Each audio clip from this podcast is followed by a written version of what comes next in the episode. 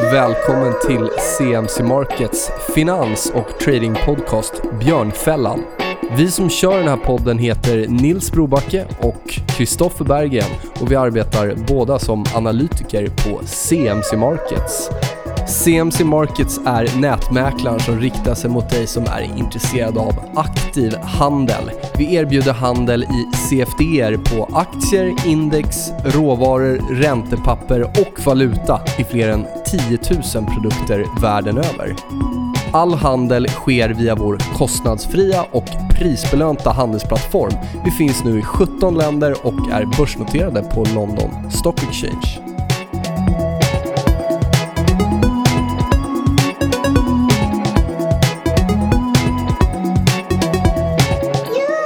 Då var det dags att dra igång avsnitt 47 av eh, CMC Markets eh, finanspodcast Björnfällan. Och idag har vi med oss en eh, gäst som var med här för drygt ett år sedan. Eh, det är Mattias Gromark på Pacific Fonder. Välkommen tillbaka till Björnfällan. Tack så mycket. Kul att ha dig här. Eh, som du, Kristoffer nämnde, där, du besökte ju podden här för lite mer än ett år sedan. Så vi kan väl jättekort bara fräscha upp våra lyssnare. Eh, din bakgrund? Lite kort då. Jag, I grund och botten så eh, är jag militär. Har en bakgrund i flottan på andra ytstridsflottiljen på Berga.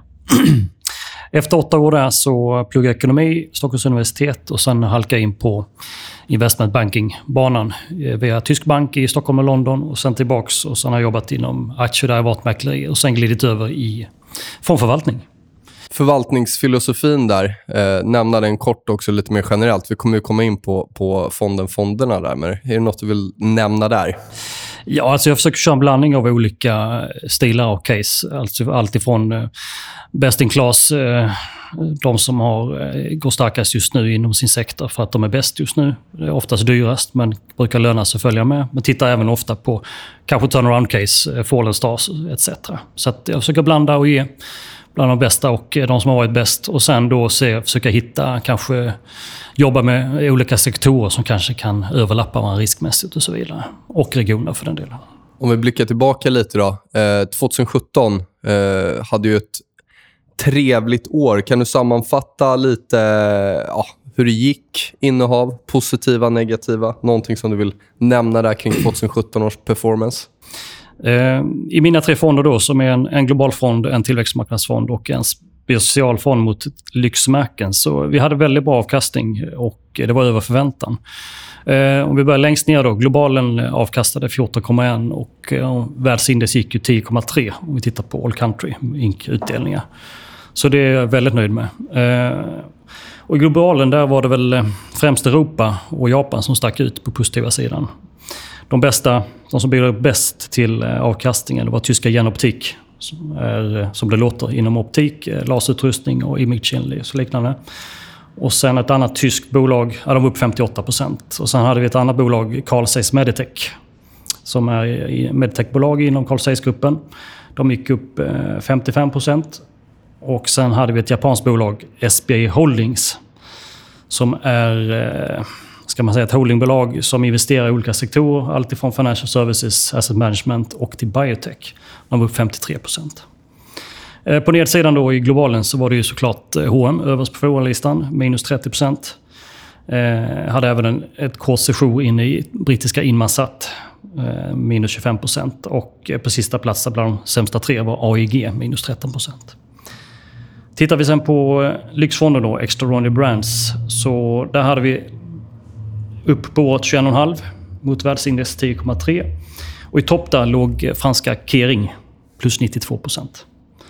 Vilket är helt fantastiskt. Eh, Kering, för de som inte vet det, är husnamnet för Gucci, YSL, eh, Puma och så vidare. Det är ett antal eh, tunga sportvarumärken och modemärken. Som du säger, det är ju en gigant. Och Vad är det som har drivit den fantastiska avkastningen? Så är det 92 procent. Det är ja. extremt med ett sånt stort bolag. Då. Ja, jag misstänker att i och med att det här är ett av de eh, större bolagen i sektorn så är det förmodligen tungt indexpapper till viss del. Så det är det som har drivit det också. Mm. De är ju bland de bästa i sektorn. Så det är nog ett naturligt val för investerare i sektorn, tror jag. På andra plats eh, har vi italienska Moncler. Eh, upp 65% Det är lifestyle brands. Eh, de är mest kända för sina jackor och eh, sportmode. Och eh, på tredje plats Ferrari, plus 64 procent. Och det var också lite oväntat, tack bilsektorn i övrigt har inte gått så jättebra. På nedsidan då hade vi Michael Kors minus 23 och Signet Jules minus 17. Det är amerikanska bolag generellt då, som var de sämre. Tillväxtmarknadsfonden Explore Dynamic upp 30 procent. Eh, tillväxtmarknadsindex upp 23,8 och eh, på plussidan där hade vi Tata Steel upp 87 procent. Eh, världens tio största ståltillverkare. På andra plats österrikiska Raiffeisen Bank. Då kan man ju undra varför är denna med i en tillväxtmarknadsfond. Men det är att de har mycket fokus mot Östeuropa. Det var en bank som hade väldigt mycket problem efter finanskrisen, utbailad av ECB. Ja, väldigt mycket bekymmer. Men sen 2015 så har det vänt runt och eh, gick väldigt bra förra året. Plus 78 procent. Är det en sån fallen star som du ja. pratade om innan? Ja. ja. Sen om de var star tidigare ja. vet jag inte. Men de är rätt positionerade för ja. vändning också i tillväxtmarknader framförallt Östeuropa. Då. Sen är ju, har de ju till exempel fått lite eh, smisk nu i samband med Rysslands eh, krisen. Då får de sig en släng av sleven också. På tredje plats där i Explorer var Alibaba, plus 78 procent. Och Alibaba behöver väl ingen närmare presentation. Det är denna e-commerce-jätte. Sämsta var Tata Motors, minus 13 procent i Explorer. När du så att säga, summerar året eller blickar tillbaka på de starkaste, svagaste och så vidare. Hur Alltså, tänker du där kring, gör du någon speciell koll kring värderingarna då, både på upp och på nedsidan? Utvärderar du om du ska behålla dem eller sker den processen mer kontinuerligt än så att säga per årsbasis? När jag ska gå in i ett nytt innehav så är värderingen viktig. Eh, och eh, price action såklart. Och då jämför man ju självklart med andra case i samma sektor eller samma region. Sen eh, Sen får, får, får det väl utvecklas, om det går åt rätt håll, så att säga. Caset går åt rätt håll. Då får man utvärdera efterhand, tycker jag. För att det är ju extremt svårt att veta mm. i förväg vad som är rimligt. Det går inte bara att sätta en teknisk nivå, utan man måste titta på bolaget också. Mm. Du nämnde det här brittiska bolaget, nu kommer jag inte ihåg namnet. Inmarsat. Precis. Du var inne kort i ja. den, så att säga. Och ja, den utvecklas åt helt fel håll. Var det det som gjorde att du, du liksom hade en fast stoppnivå eller var det att vinsttillväxten inte fanns där? Vad var det som gjorde att du gick in och sen så ändå valde att gå ur så pass snabbt? Ja, det var ju helt enkelt att eh, price action var åt fel, helt mm. fel håll. Så det var bara i upp. Eh, det där har varit ett eh, förvärvscase under många, många år. Eh, för de sitter på satellitteknologi och bland annat GPS, förlåt, vet det, wifi-uppkoppling för mm. Flygbolag och liknande jobbar de väldigt mycket med. Och det är en tillväxtbransch, men de har inte riktigt lyckats kapitalisera på det. Så att, nej, det var en kort session och misslyckad sådan. Tittar vi på de tre fonderna så har du överpresterat index på alla. Eh, ska man vara lite eh, taskig kan man säga då att generellt sett kommer en högre avkastning med kanske en liten högre risk. Hur har drawdownsen sett ut kontra index i de negativare perioderna? Nu har jag inte exakt drawdowns i Nej. huvudet, men eh, jag kan säga generellt sett eh, lyxvarumärkesfonden Extraordinary Brands har eh, uppvisar mycket lägre volatilitet i nuläget än vad marknaden i stort gör. Och det beror till stor del på att det är mycket färre indexpapper Just. som är i portföljen. Globalen däremot, som är mer storbolagsfokuserad, mer indexnära kanske i innehaven, även om jag har väldigt få innehav så följer den index mer, även om vi har slagit index. Mm. Men inga markanta avvikelser i alla fall? I, Nej, inte, inte högre risk, utan Nej. snarare lägre risk eller kanske lite, ganska lika risk. Som ja, men det är en bra kombination ja, med lite högre det är, mitt, det är mitt mål också. Jag ska absolut inte ta högre risk över tiden, utan snarare tvärtom hålla emot när i sämre perioder. Vi kommer ju in sen på början på året varit här. kan vi prata lite om det. Du nämnde där i början, eh, och det tror jag inte vi pratade om under första intervjun, att du dels så är det contrarian case, men det är också de så att säga, starkaste i respektive sektor. När de är starkaste, är det kursutvecklingsmässigt eller är det starkaste märken i form av vinster etc? Det brukar hänga ihop, eller åtminstone löften om framtida vinster. Jag tänker, har du ett, har du ett momentum-tänk som du också kombinerar med ja. ett mer värdetänk? Absolut. Eh, det är bara att titta på eh, techsektorn som är extremt svår att liksom veta vad som är en rimlig värdering på sikt. Där har det varit en viss skillnad mot, mellan kinesisk tech och amerikanska. Kinesiska tjänar ju ofta väldigt bra med pengar och har haft otrolig vinsttillväxt nu sista året till exempel. Medan vissa amerikanska bolag, som Amazon, de väljer expansion fortfarande framför att tjäna pengar. Så det där är ju det är en viss skillnad där, vad man ska tro på mest. Kassaflöde är ju alltid bra på sikt. Du har ju som sagt en tillväxtmarknadsfond. Om man tittar på, nu väljer du enskilda bolag, men om man tittar på en specifika marknad, är det några som sticker ut som, som extra intressanta eh, framgent? Ja, det är ju väldigt stor skillnad. Nu fokuserar jag på de stora länderna inom tillväxtmarknaden. Det blir ju, liksom, det blir ju Kina, det blir ju Brasilien, det blir Indien och Ryssland som är de stora. Mm. Där finns de största bolagen. Och det är ju lite, det är rätt stor skillnad i riskerna mellan länderna. Men vi har ju, Ryssland är ju som det är. Det är ju en eh, totalitär stat med allt vad det innebär. Man ser ju nu vad som händer i samband med nya sanktioner. Det är ju väldigt svårt att förutse. Liksom. Mm. Eh, vi ser hur de oligarker nu som blev måltavla, deras bolag var ju ner kanske någonstans 50 procent efter det här. Så att det är ju... Det, det är jag väldigt försiktig med, den typ av eh, länder. Jag har ett ryskt bolag i portföljen, i Explorer. Eller Explorer. Sen har vi Kina som man trodde skulle gå bli någon form av ja, marknadsliberal, kanske så småningom demokrati. Men eh, nu går det åt fel, helt fel håll där också. Man skriver in i... Eh, bolagen ska ju verka mer och mer för att eh, stötta partiet. Samtidigt som de ska vara ska verka som, marknads, som i en marknadsekonomi. Men det här kommer ju inte funka i förlängningen. Någonstans kommer någonting att gå sönder förmodligen. Så att, eh, ja, Kina har ju otroligt intressanta bolag och så vidare just nu. Men politiskt sett så kommer det bli problem på sikt tror jag. Det finns ju verkligen två läger där om man eh, blickar ut och tittar bland eh, globala investerare. Några som är extremt positiva till Kina och menar att det är en, ett skifte som har skett. och, och eh, Man tittar, pratar även mycket om valutan, då, att mm. ska, ska ta en större plats på, på världsmarknaden. Å andra sidan har vi bear-caset som nu senast kom det en dok dokumentär på Netflix med väldigt kända eh, kortare då, som, som pratar om riskerna i Kina. Har du någon har du, vad är din take där? Eh, utöver det här politiska som du just nämnde. Jag har väl inte riktigt eh, hamnat i det där läget som väntar på att Kina ska braka ihop, som många har varit inne på de sista tio åren. Mm. Eh, på grund av ja, höga risker i banker, och felinvesteringar etc. Mm. etc. Det finns ju såklart. Mm. Men å andra sidan så är de är ju väldigt framgångsrika att fine-tuna sin ekonomi. De har ju total kontroll över bankväsendet och allting eh, är ju i händerna på statsmakten. Helt annan långsiktighet kan man ju ha. Ja, precis. Och de är ju inte helt bakom flötet heller, så att eh, de hanterar ju det bra. Men problemet med... Eh, det är ju trots allt den politiska risken som är problemet på lång sikt. För du måste tillhöra partiet, det blir ju svågerpolitik, det blir korruption. Det är ju där det landar i slutändan. Att du börjar göra saker som bara gynnar din omgivning. Så att eh, det brukar inte vara bra business på sikt. Nej, så jag har ingen annan take. Men att på lång sikt så blir det problem tror jag. Men det kan ju dröja väldigt länge. När vi ändå är inne på Kina så, så måste vi ju prata om projektet One Belt, One Road som eh, vissa tycker är fantastiskt och andra kanske är lite mer tveksamt inställda till. Vad, vad är din take på det?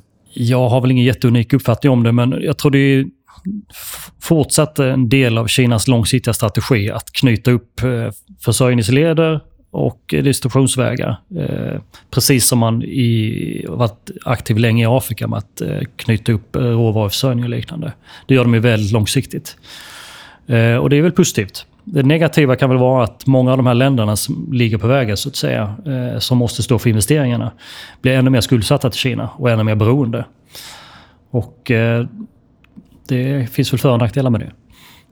Det gäller väl att kanske vara väldigt uthållig i projektet. Att ja. kunna verka under en längre period för att kunna räkna hem den investeringen som Precis. krävs. Och som sagt, Kina gör det på väldigt lång sikt. De ser ju på flera generationers horisont. Men totalt sett tror jag det är positivt. Men eh, självklart så... Eh, de här små länderna som är väldigt fattiga, som är på vägen till exempel Pakistan och jag läste även Maldiverna. Mm. Eh, vad det gäller att bygga hamnar och liknande. De är ju ganska beroende situation så att säga, mot Kina. För att Kina sitter på kassan. Mm. Och så kommer med affärer. Så att, självklart finns det också stor risk för eh, de här upphandlingarna som sker på vägen. Vilka är det som får kontrakten? Är det politikers eh, bekanta och så vidare? För det här är ju inte normala, det är ju sällan demokratier som ligger på vägen här. Utan, så risken är ju överhängande för att det sker otroligt mycket vänskapskorruption och liknande i de här projekten. Och hur mycket spillar man bort i resurser på det på vägen? Och vad innebär det liksom för, för på de här projektens eh, verkställighet? Så att säga. Det, är, det finns mycket bekymmer med det här.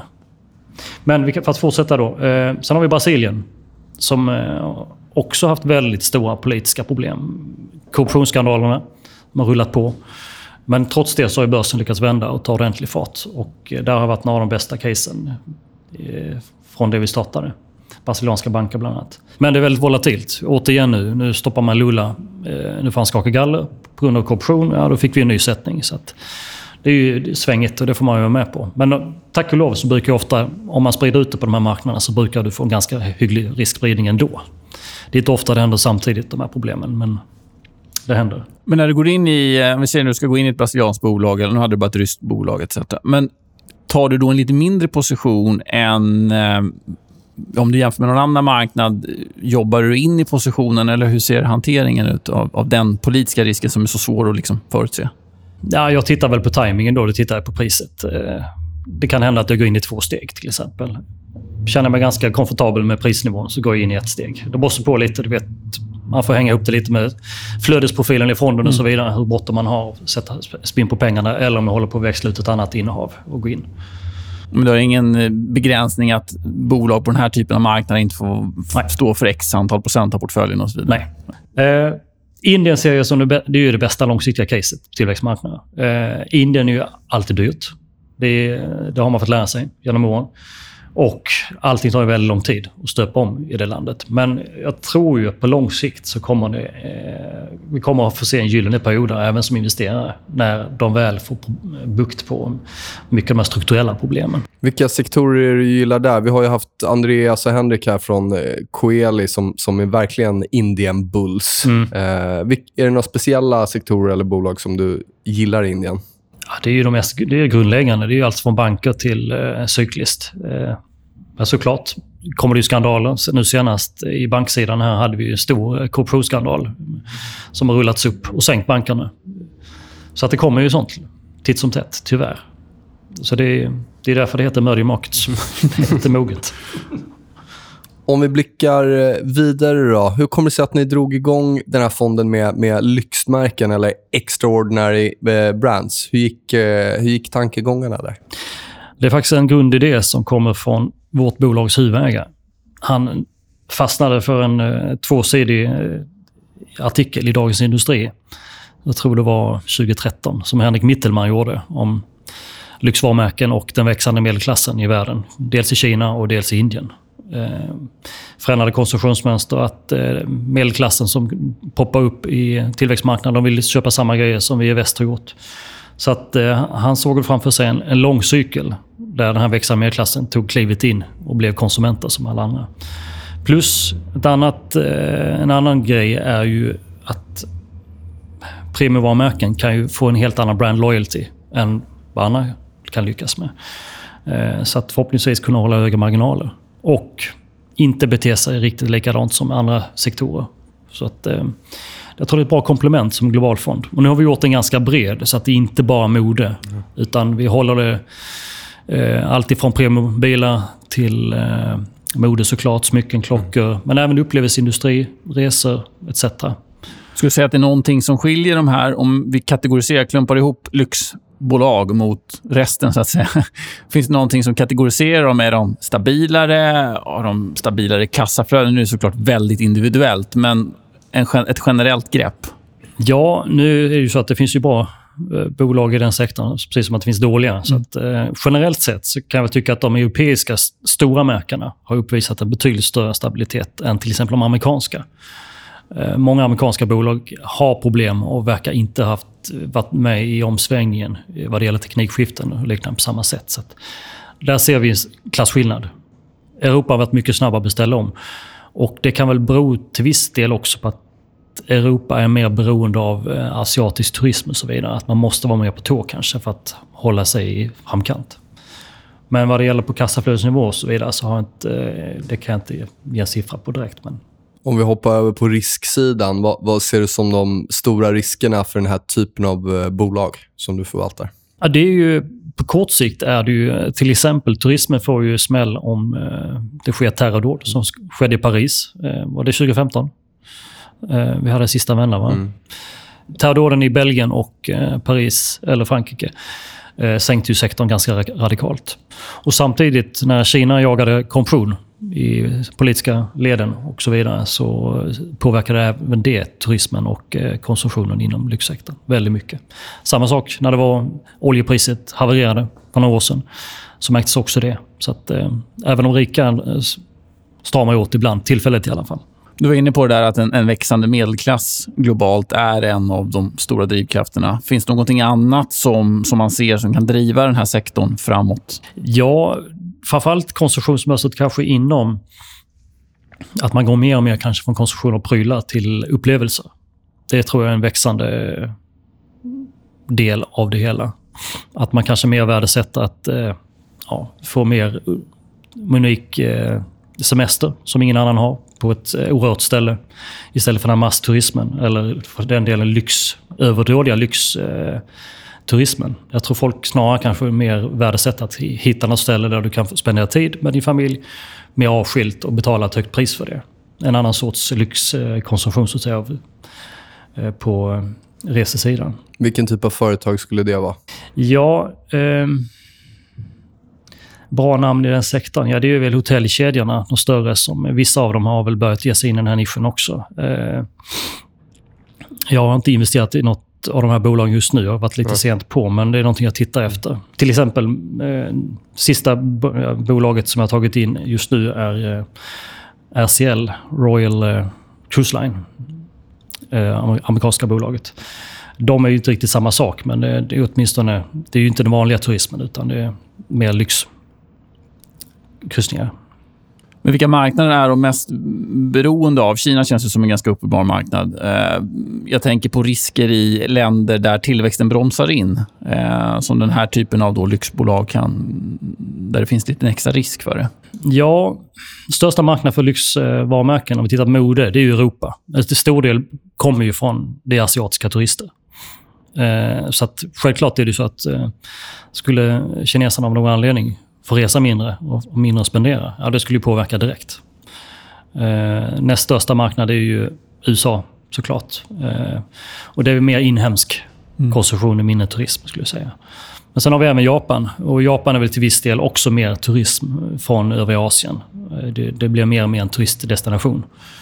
Eh, så självklart, minskar resandet och då eh, påverkar det. Och det är väl, men jag tror det är mer känsligt för eh, terror, hot och liknande än kanske just vad folk har i plånboken. Har du några favoriter i, i sektorn lyxmärken?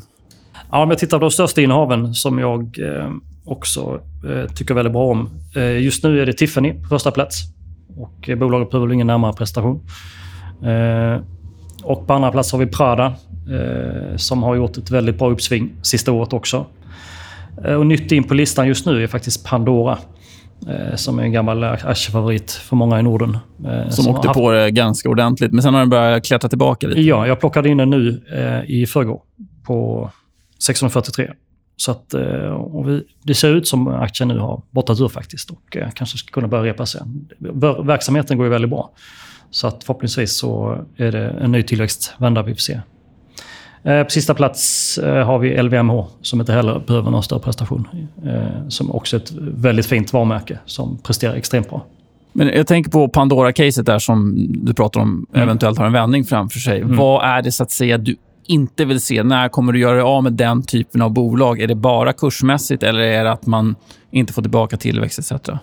Ja, det hänger ihop. Så att, eh, Såklart. Men ibland kan det ju sälja på även fast Absolut. Säga, det fundamentala caset är intakt. Ja. Eh, nej, jag kommer inte sitta och eh, avvakta eh, goda nyheter om det är så att eh, kursen går ner. Det kommer jag inte göra. Men eh, jag kommer ge det en chans. Och så länge utvecklingen ser okej ut så kommer jag följa bolaget noga. Finns det några bolag i, i sektorn som du, du väljer att undvika? Det gör du såklart. Eh, och, och varför undviker du dessa bolag? Jag nämnde ju de amerikanska lyxmärkena som verkar ha, vara efter vad det gäller att anpassa sig till dels skiften i mode och kanske dels skiften i distribution.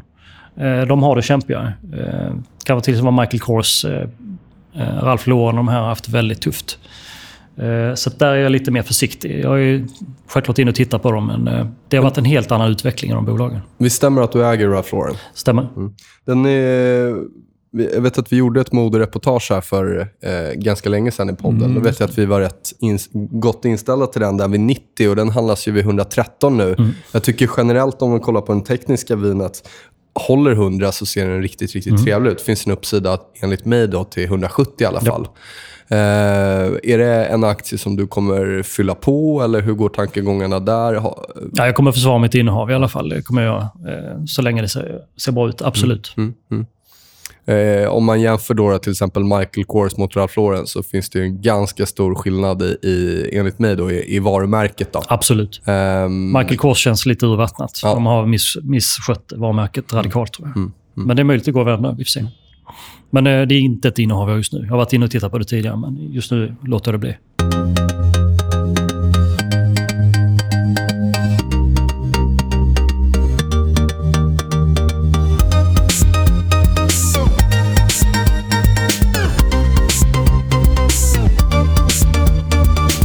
Nämnde ju tidigare här att eh, biltillverkarna hade haft det ganska tufft. Eh, kikade lite och såg att du äger ju Daimler. Eh, det tekniska börjar se riktigt, riktigt trevligt ut om vi försvarar 60. Det har ju varit en, en ganska sidledes eh, marknad där.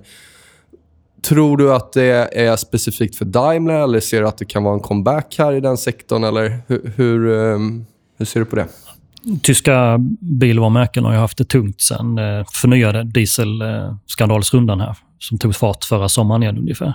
Eh, det har ju tryckt sektorn. Plus det här hotet om ja, dieselskandalen och hotet från elsektorn. Att det krävs tunga investeringar och så vidare. Men jag tror Daimler är väldigt väl positionerade, har bra teknik. Och eh, självklart bygger väldigt fina bilar. Så att jag tror Daimler eh, kommer skaka av sig det här. Det skulle inte förvåna mig att BMW också följer med. Eh, jag tror ju inte Tesla kommer få världsherravälde faktiskt. Eh, det är väldigt intressant eh, att de slår in en, en, en, en, eh, bräsch i den här sektorn. Men jag tror det krävs mer för att slå undan fötterna för Daimler och BMW liknande som har väldigt bra teknik. Och självklart så det är stora omstöpningar och det kommer att kosta pengar. Men jag tror inte vi har bara elbilar om tio år. Utan det kommer fortfarande en kombination av olika eh, drivmedel. Tesla är en het potatis. Vissa menar att det är nya Enron eh, och andra inte då, utan att det är framtiden. Rent tekniskt så, så börjar det se ut som en urbottning. Det har varit Mm. extremt negativt där, speciellt nere vid, vid bottnarna och så såg det ut vid senaste stora dippen också. Eh, är det ett nytt Enron? Jag vet inte. Men, men det, som gör en, det som gör mig lite skeptisk det är att det är de här skriverierna om hans, eh, hans aktiepaket. Eh, Och då tänker du på... ja, det skulle vara den största världshistorien om det klubbas igenom.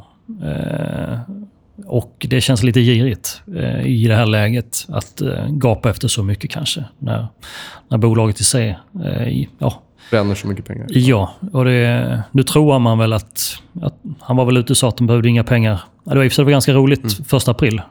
Vad var, vad var det han tweetade? Att de gick i konkurs. Ja, precis. Det var ju superkul. Men det kanske var lite för roligt. Jag vet inte. Vi får se. De har ju stora problem. Och nu senast var väl att eh, de hade satsat för mycket på automatisering, robotisering i sin produktion. Vilket inte verkar bra. Eh, De har varit lite för tidigare. Det finns väl kanske lite en övertro på att eh, automatisering ska lösa allt. Men det är ju det är inte riktigt nytta med automatisering. Men, Nej, det är ju människor bakom ja. algoritmerna också. ja, han skrev ju det att eh, människor är oslagbara när det gäller att bygga bilar. Så att, eh, det krävs ju det också. Nej, de har stora problem och de har ju samma problem som alla andra biltillverkare. Mm. Det krävs att man bygger kvalitet och levererar. Du nämnde ett, eh, ett kärt, eller det kanske inte är så kärt längre, men ett innehav eller ett bolag som många har i sin aktieportfölj i Sverige och det är H&M. Vad, vad är din syn på H&M? När vänder det och kommer det vända? Ja, för det första så självklart så köpte jag ju H&M alldeles tidigt. Och det var ju sämsta innehavet i globalfonden förra året. Eh, jag kan bara konstatera att nu har vi varit ner och vänt på botten från 2008. Och även om bolaget har gjort mycket fel, eh, marginalerna har liksom havererat, så är det fortfarande inte ett bolag i kris. Eh, jag misstänker att de kommer att kunna få ordning på det här, men det kommer ju ta tid. Det som kan förvåna en nu sista halvåret är väl att de har haft så mycket problem med att hitta rätt i sina kollektioner och lagernivå och så vidare. Att man verkar inte riktigt... Det kan ju vara lite oflyt, men det kanske är oskickligt också. Eh, men sånt borde ju gå att lösa. Vad kan vara en trigger på uppsidan? Är det de här nya märkena, eh, kollektionerna som kommer ut? Eller vad... Jag misstänker väl att man kanske dels kan börja bränna lite mindre pengar. Att man bromsar in hur mycket butiker man startar upp. Att man kanske börjar fokusera på att eh, öka lönsamheten och börja lägga ner dåliga butiker, vilket man redan börjat med, eller olönsamma butiker. Och att man fortsätter växa i affären, eh, vilket jag, jag, tror man ligger bra till det. Jag tror inte man ska räkna ut dem, faktiskt. Det är lite roligt det där förut. För några år sedan då var det ju det här antalet butiker som ja. öppnades. Det var liksom det som alla höll, koll på. Nu är det mer så här, oh, nu får ni inte öppna så många butiker, utan ja. se till att få butikerna lönsamma och sen så utveckla online. Det, det kan ju gå väldigt fort på ja, men vad man tittar efter. Och Det är Precis. såklart det är logiskt eftersom de måste komma igång med online. Men, um, ja. men du är positiv fortfarande? Jag är uh, försiktigt positiv. Yes, i, eh, det var mars månadsrapport så stod det att ni minskade kassan ganska rejält. Ni hade runt 15% och gick ner till ett par procent ungefär. Jobbar du med kassa fram och tillbaka för att styra risken eller var det mer tillfälligt att det blev så här? Ja, vi, vi såg här i slutet på året hur börserna rusade och framförallt i början på året, av januari, så i januari så fortsatte börsen gå kraftigt uppåt, framförallt i USA. Så där eh, i mitten på januari så tog jag beslutet att ta ner risken. Jag tog ner risken i två steg. Först till 10, sen till 15 procent. Och det var ju för att jag tyckte det var eh, orimliga uppgångar. Eh, och det här nämnde jag redan, jag tror du skrev, skrev det i oktober eh, månadsrapporten, att jag tror vi närmar oss sista, sista steget i den här euforifasen i uppgången. Och sen så får vi se vad det tar vägen helt enkelt. Så jag drog ner kassan till 15 och så gick jag även kort index faktiskt, 10 mm. under en period. Och du har det mandatet i, i fonden? Japp. Ja. Uh, jag kan ha upp 20 i kassa, men sen kan jag även kort index. Låg du kvar med innehaven och vägde upp det med en kort position eller sålde du ja, USA, USA sålde jag av ja. ganska ordentligt. Jag hade inga amerikanska innehav efter mitten Oj. på januari. Det är ett i, ganska aktivt val. Väldigt. Mm. Sen har jag tagit in enstaka igen. Då. Uh, men så att jag låg på defensiven under perioder, men sen har jag successivt ökat in igen. Jag stängde den korta positionen efter en vecka. Eh, det gav inte så mycket, men det gav lite lägre volatilitet. Plus att jag hade säkrat upp lite om det skulle dra vidare neråt. Men sen så nu under mars eh, har jag ökat upp igen och är ganska fullinvesterad. Men när du säger att du låg kort index, var det amerikanska index du kortade? Då, Nej, OMX. OMX, ja. Okay. Och det var, var det för så att säga, alla fonder eller var det någon specifik fond? Där du... Jag drog ner överlag, ja. faktiskt. Det är ju så här att om vi skulle få en ännu sämre utveckling så brukar ju ofta marknaden börja korrelera. Det börjar det gå ner rejält ifrån USA så brukar det sprida sig. Det är ju mm. så. Nu, nu blev det ganska spritt, om man nu säger så. Eh, Ja, det var ju väldigt hattigt i USA. Det var det nästan var så att USA var... Det var en väldigt teknisk eh, utförsäljning i USA, känns det som. Det kändes som det drevs ganska mycket av volatilitetsprodukter. Ja, och parabolisk uppgång ja. i slutet. Yep. Så att det, dock, tittar man nu hur S&P formerar sig så ser det ju ut som det snarare är ett eh, en hälsosam rekyl. Vi har Absolut. satt en trippelbotten. Ja, ja, Dollarn börjar vända upp. Så att, mm. tekniskt sett är det inget konstigt. Nej, nej, absolut inte. Det, var ju, det hade behövts länge. Så att, eh, inga konstigheter med det. Men det är ju så, när det väl kör igång så vet man ju aldrig var det ska stanna. Mm. Men är du generellt sett mer investerad än... Alltså du är i princip investerad till 100% hela tiden eller jobbar du med kassa fram och tillbaka? Om vi nu bortser från det här extremscenariot där det blir en parabolisk rörelse S&P. Ja, jag försöker jobba taktiskt med kassan, det gör jag absolut. Eh, Dels eh, kan det vara så att man bevakar vissa innehav som eh, man kanske vill minska ner lite, som går väldigt starkt. Och Sen kanske man sitter och bevakar andra innehav som man vill plocka in. Så det där är ett spel. Mm. Eh, man vill ju alltid ha möjlighet att köpa när det blir läge. Det är ju så. Så att jag försöker ha lite torrt krut i, mm. i ladorna för det mesta. Ett sånt innehav är PVH Corp som jag kollade på. Calvin Klein, Tommy Hilfiger som ni, som ni äger. Det har ju gått fantastiskt. Det handlas nu vid 160 och Eh, börjar ju, om man i alla fall tittar på teknisk analys, se relativt överköpt om vi kommer en 5-10 dollar till. Då. Eh, hur jobbar du där med målkurser? Försöker du vikta ur eller skulle du kunna sälja ett sånt innehav vid, vid en specifik nivå som du känner att du är nöjd med? Eller hur går tankarna där? Jag följer, jag följer värdering och mm. trenden såklart. Eh, och rusar det väldigt paraboliskt, då brukar jag plocka ner. Eh, kanske ta en tredjedel mm. och sen vänta och se. Mm. Eh, det, är ju, det är ju ganska vanligt, framförallt om man tittar på techbolagen. Det är ofta vi får de här rusningarna. Så att, eh, det är någonting man kan jobba med. Mm. Så säljer du av i styrka och försöker tanka på i, Precis. i svagheten. Precis. Om vi tar kort då. Facebook har vi inte pratat om. Har du någon syn där? Nej, det har jag inte. Det är ju ett fantastiskt bolag, men de har ju lite motvind nu från eh, sina problem från myn, mot myndigheter. Eh, man kan väl tänka sig att hela techsektorn står nog inför mer reglering. Mm. Eh, det har ju varit lite vilda västern mm. i den sektorn. Lite mer, mycket, väl mycket självreglering. Så att, eh, ja, bolagen kommer ju undan med saker som en stat inte hade Precis. Gjort. Precis. Framförallt Europa går väl i bräschen nu för att eh, kräva, kräva mer och mer större kontroll. Så att, eh, och jag tror USA kommer följa efter. Och så, samma sak med Kina förmodligen. Så att, eh, är det ett, ett bolag som du skulle kunna tänka dig att plocka in på sikt eller är det eh, för stökigt? Ingenting omöjligt, men eh, jag har inte haft mycket fokus på just Facebook. Jag, vad det gäller amerikanska techbolag så har jag legat i Google och Amazon mm. under lång tid, vilka jag nu plockar ut i mitten på januari. Så vi får se. Jag följer dem lite noggrannare. Är det något du skulle kunna köpa tillbaka om det ser att det Ja, Amazon eh, är någonting jag har på bevakningslistan i alla fall. Jag gillar dem lite mer än eh, de andra, kanske Google och Facebook. Netflix borde jag haft förstås. Det ser man nu sista Det är alltid lätt att kika i backspegeln. Ja. Uh, men Amazon där, är det, för värderingen kan man ju kanske diskutera. Absolut. Men är det mer ett take på att de ska typ ta över världen då? Eller vad är det som gör att Amazon är så pass intressant som tycker? Det är ju att de lyckas ju stöpa om sektor efter sektor. Nu läste jag dock i och för sig att de nu nu verkar det som att de hoppar över apotekssektorn. De hade mm. ju tänkt ge sig in i den också, men nu skrivs det om att de skrinlägger de planerna. Det är väl för hög konkurrens kanske redan. Men självklart är det ju så att de kommer någonstans också stöta på... Eh, det, konkurrenterna ligger inte på latsidan utan det är rörlig materia. Så mm. Det är inte bara att eh, ta över en sektor och eh, stöpa över konkurrenterna. Nej, utan det. det är ju andra som också gör samma saker. Så att, det sker motdrag i retail-sektorn mot Amazon också såklart.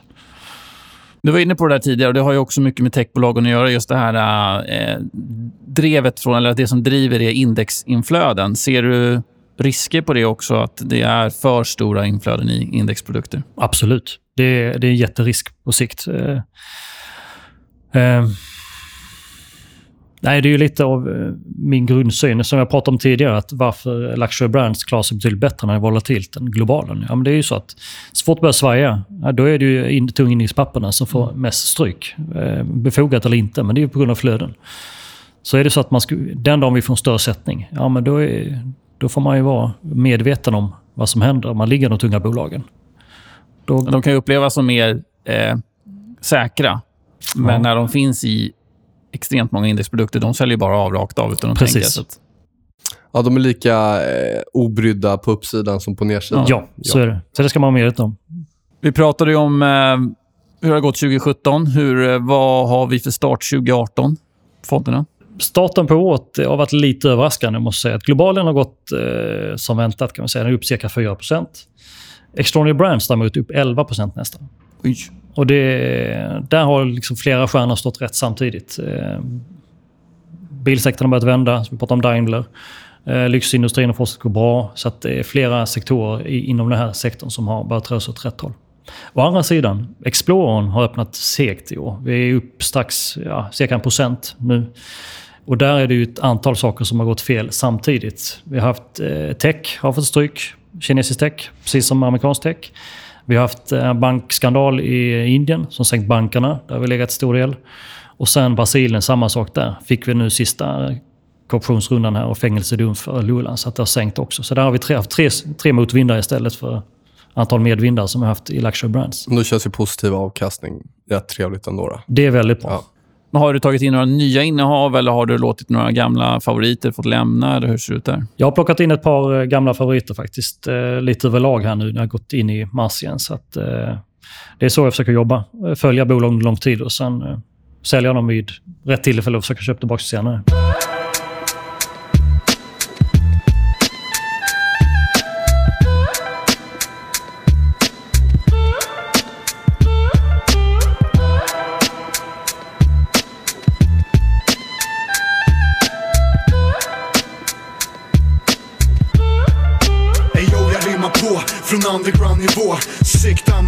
Sådär, då var eh, vi klara. Stort tack Mattias. Alltid intressant att ha dig här. Jag ska höra om eh, förra årets performance, men även framgent här. Spännande fonder, spännande bolag som du tittar på. Kristoffer, eh, har du något där att tillägga? Nej. Ingenting faktiskt. Nej. Ja, tack för att jag fick komma hit. Ja. Jag kan väl nämna förresten att vi blir en till i bolaget. Jag slipper vd-hatten från och med slutet på maj. Ja, skönt. Vi får in eh, Peter Bäckman från SPP Fonder. Oj, det är en fin rekrytering. Ja, Då får han göra din administrativa sysselsättning. precis. Blir det mer förvaltning. Mer förvaltning. Toppen, säger vi så. Tack så mycket. Hej. Sådär, det var avsnitt 47, klappat och klart. Alltid intressant att ha Mattias här. Kul och spännande att höra om eh, lyxmärkena, Extraordinary Brands.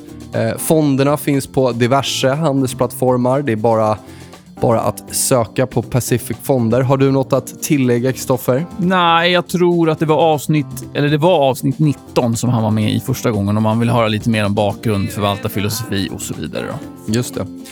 Missa inte Trade CMC, vår nyhetssajt som vi gör tillsammans med Finwire. Eh, interna analyser, externa krönikörer. Ja, fullsmetat med eh, finansiella nyheter helt enkelt. Tveka inte att höra av er till oss om ni har frågor och funderingar. Annars så får vi önska en fortsatt trevlig dag och tacka för lyssningen också. Ha det fint. Hej då!